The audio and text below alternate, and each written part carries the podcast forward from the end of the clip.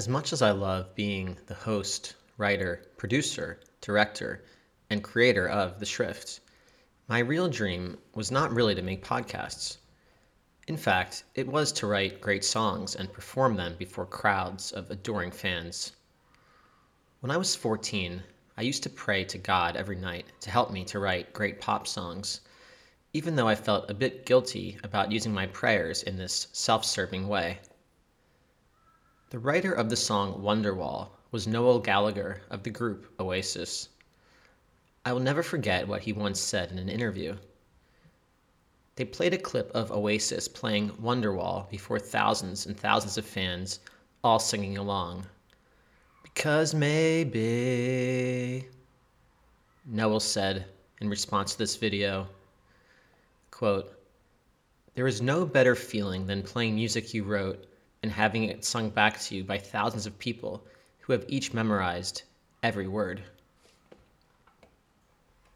I practically salivated when I heard Noel describe this moment. This was the moment I myself wanted to one day experience. I wanted to write a song so phenomenal, so epic, that millions of people would want to sing it along with me. It was not just that I wanted adoration or to be famous. I wanted to achieve the pinnacle of artistic creation. Certain songs are just so good, so tender and transportive, that they overflow with what I can only call divine energy. I didn't really want the crowds. I wanted the experience of having created a pop musical masterpiece whose melody would give me and my fans alike goosebumps. For various reasons, I never reached this apex as a songwriter. Sure, I wrote some good songs, but nothing which could match Oasis's Wonderwall or Weezer's Buddy Holly or Coldplay's In My Place. To this day, I still think it is something of a miracle that these songs were able to be written at all, by humans no less. But still, it wasn't in my fate. I did write some songs, however, which some people might describe as good. One of these songs I wrote about five years ago. I actually wrote it in German, and it's called Die Blätter im Herbst, which translates to The Leaves of Autumn. I played the song for my brother Mike on guitar. Mike is also a guitarist, an avid pop music fan, and a retired college radio DJ. And most importantly, Mike is a very tough critic of pretty much everything, including music. So I played Mike my song. It went something like this.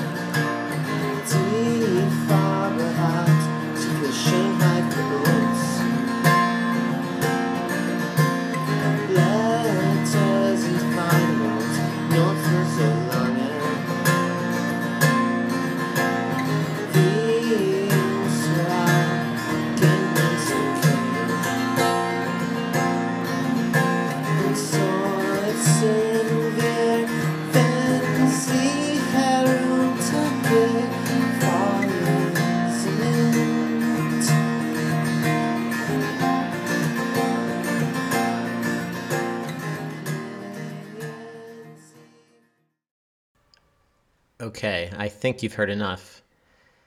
The quality was also quite poor because it was only a demo. So, Mike heard the song. He listened very attentively. And then he said, Yeah, I mean, it's good and all, but the world just doesn't need another song like this. Thousands of these types of average songs have already been written. Sadly, Mike was right.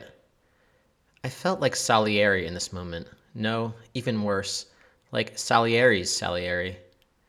It was a decent song, but it didn't reach the godlike heights to which only an infinitesimal fraction of songs have ascended. In short, it didn't sound like this.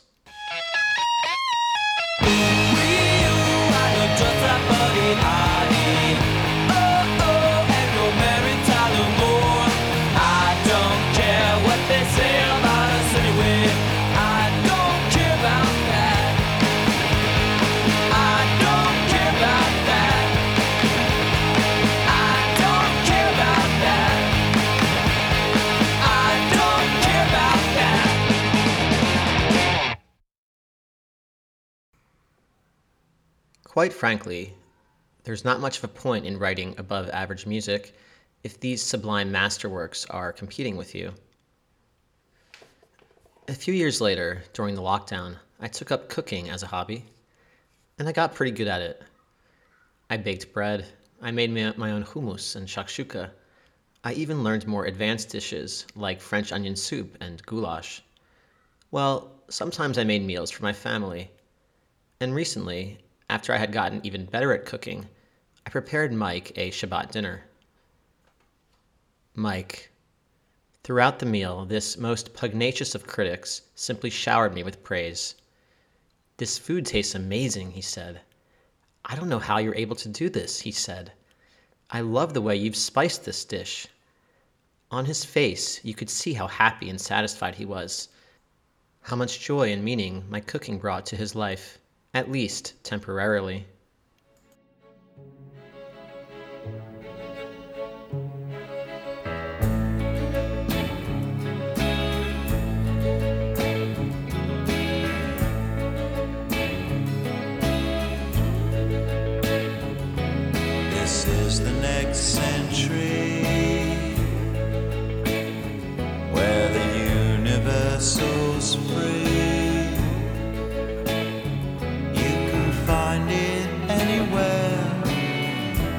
The future's been sold every night we're gone. You are listening to The Shrift, Life Tip 19, 1 Kings 5. How we like to sing along, though the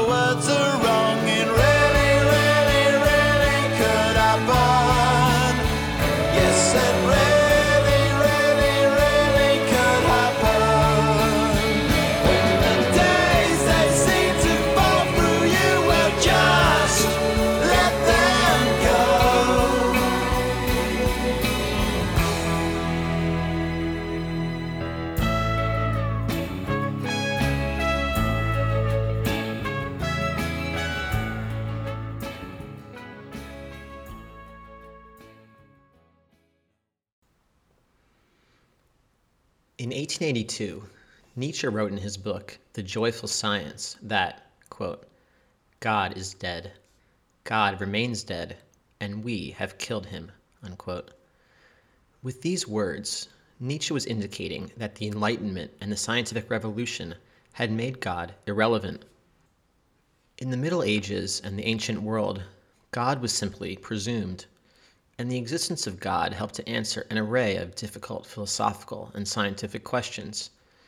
But as modern science began to be able to answer these same questions, and as humans began to believe that rationality alone could explain the universe, God, we might say, died.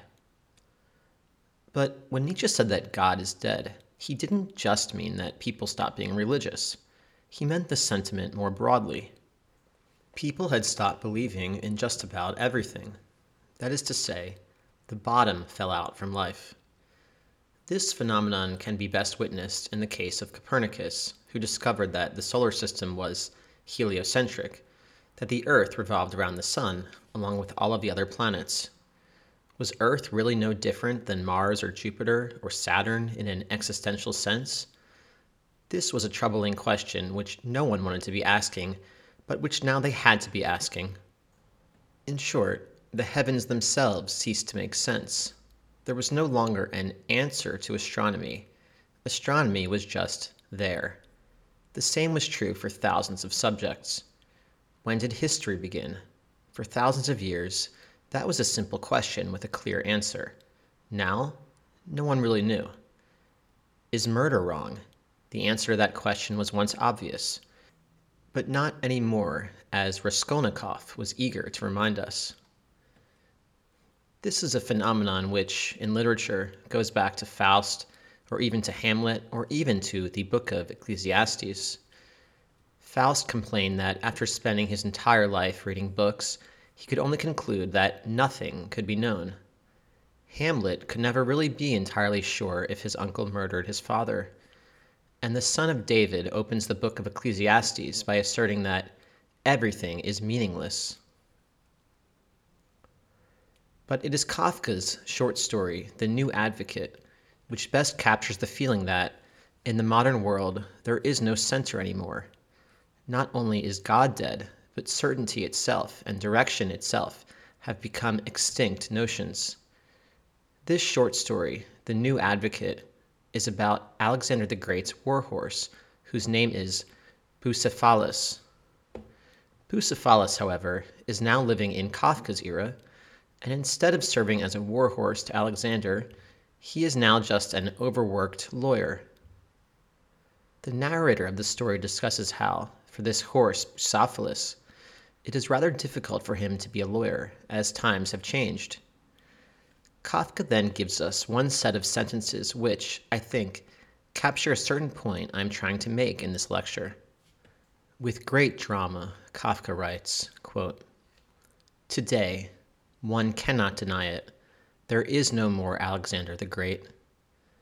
Today, we may understand how to murder, and we do not lack the skillfulness to strike our friend with a lance across the banquet table.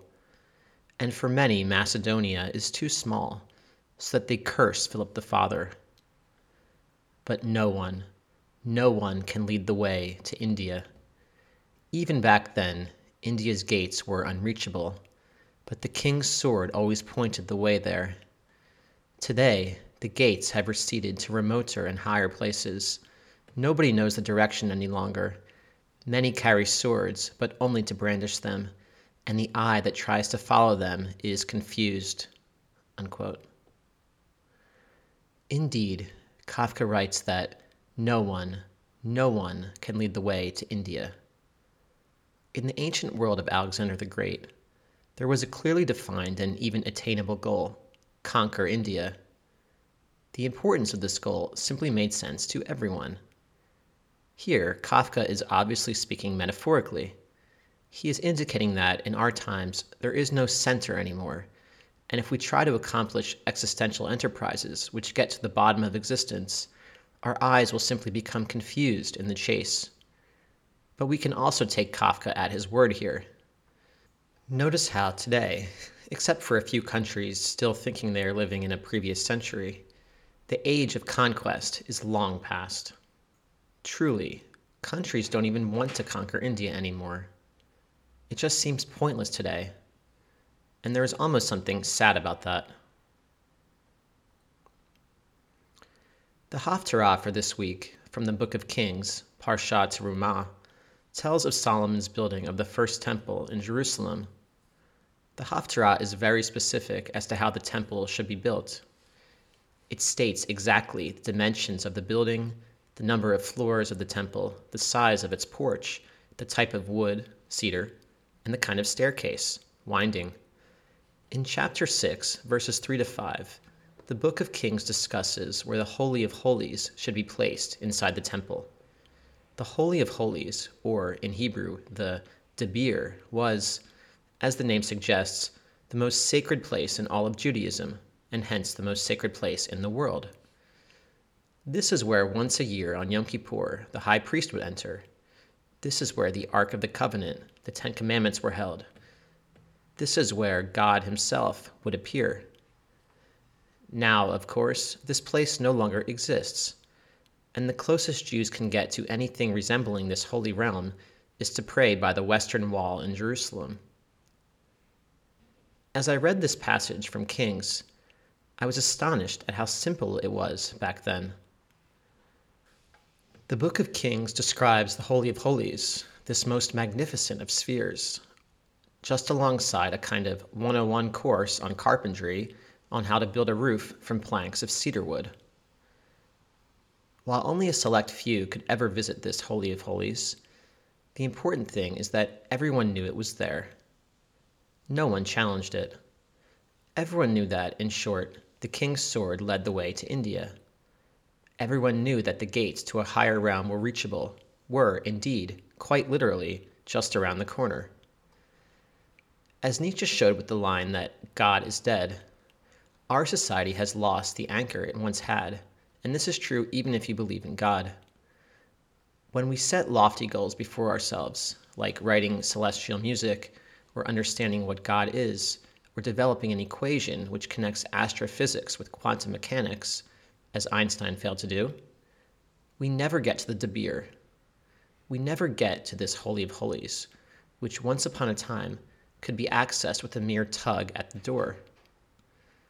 Ironically, however, today we can enjoy similar experiences of ecstasy and transcendence and triumph in rather mundane activities, like cooking a gourmet dish for your friends.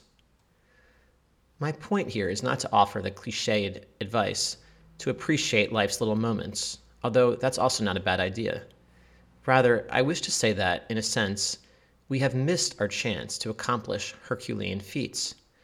However, this colossal feeling of accomplishment and unity can nevertheless still be found, but only in underwhelming pursuits.